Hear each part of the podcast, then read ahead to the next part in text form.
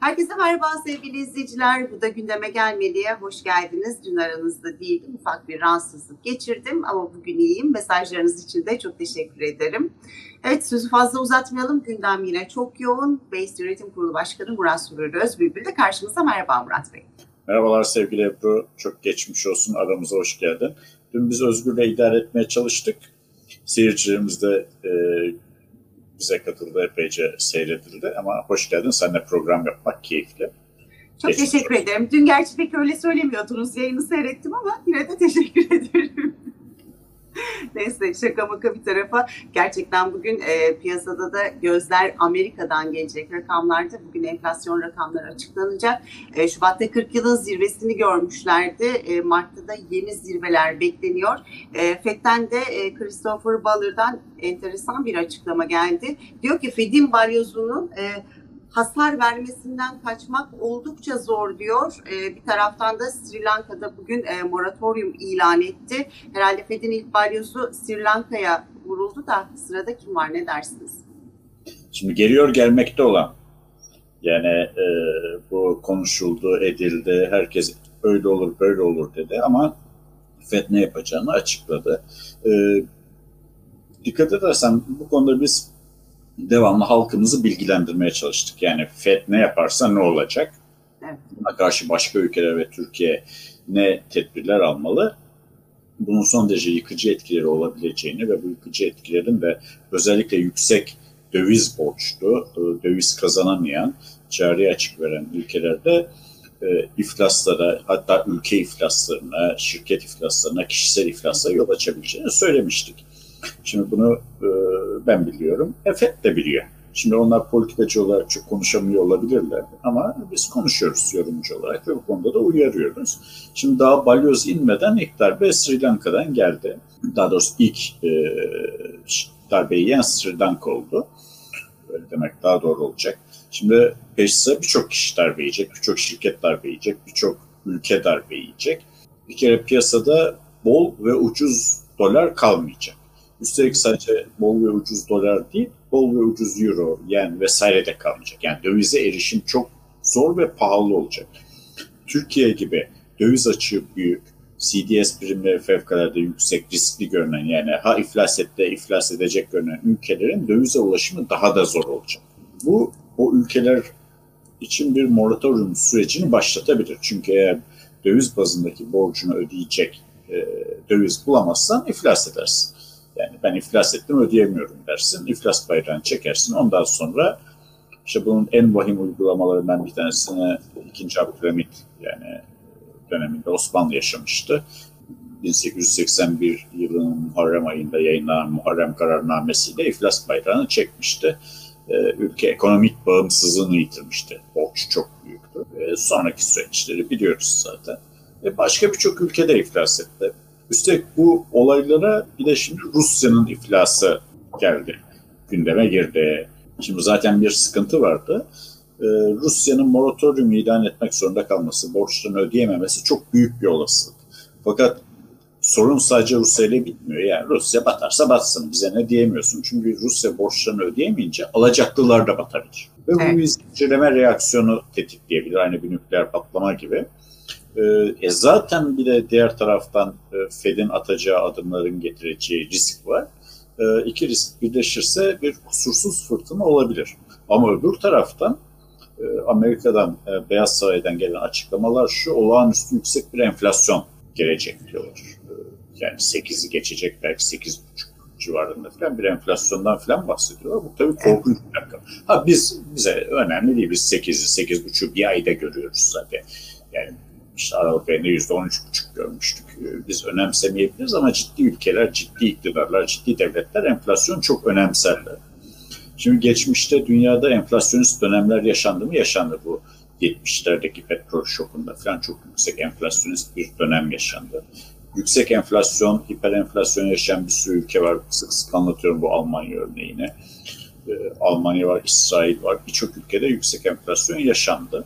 Ama yüksek enflasyon gerçekten de halkı canından bezdiren, yaşam kalitesini çok düşüren, gelecek umudunu tüketen ve esas itibariyle üretici güçleri e, üretimden soğutan bir ekonomik hastalıktır. Yani ekonominin kanseri gibidir. O yüzden e, ciddi ülkeler, gelişmiş ülkeler enflasyon çok böyle ılımlı kontrollü, böyle yüzde bir, yüzde iki gibi bir seviyede tutmayı, bunun üzerine çıkarmamayı amaçlarlar. Şimdi Amerika eğer kendi enflasyonunu bu seviyelere indirmeye kalkarsa çok sert bir hamle yapması, dolaşım fazla parayı toplaması ve o e, paranın değerini yükseltecek faizleri radikal bir şekilde arttırması gerekir.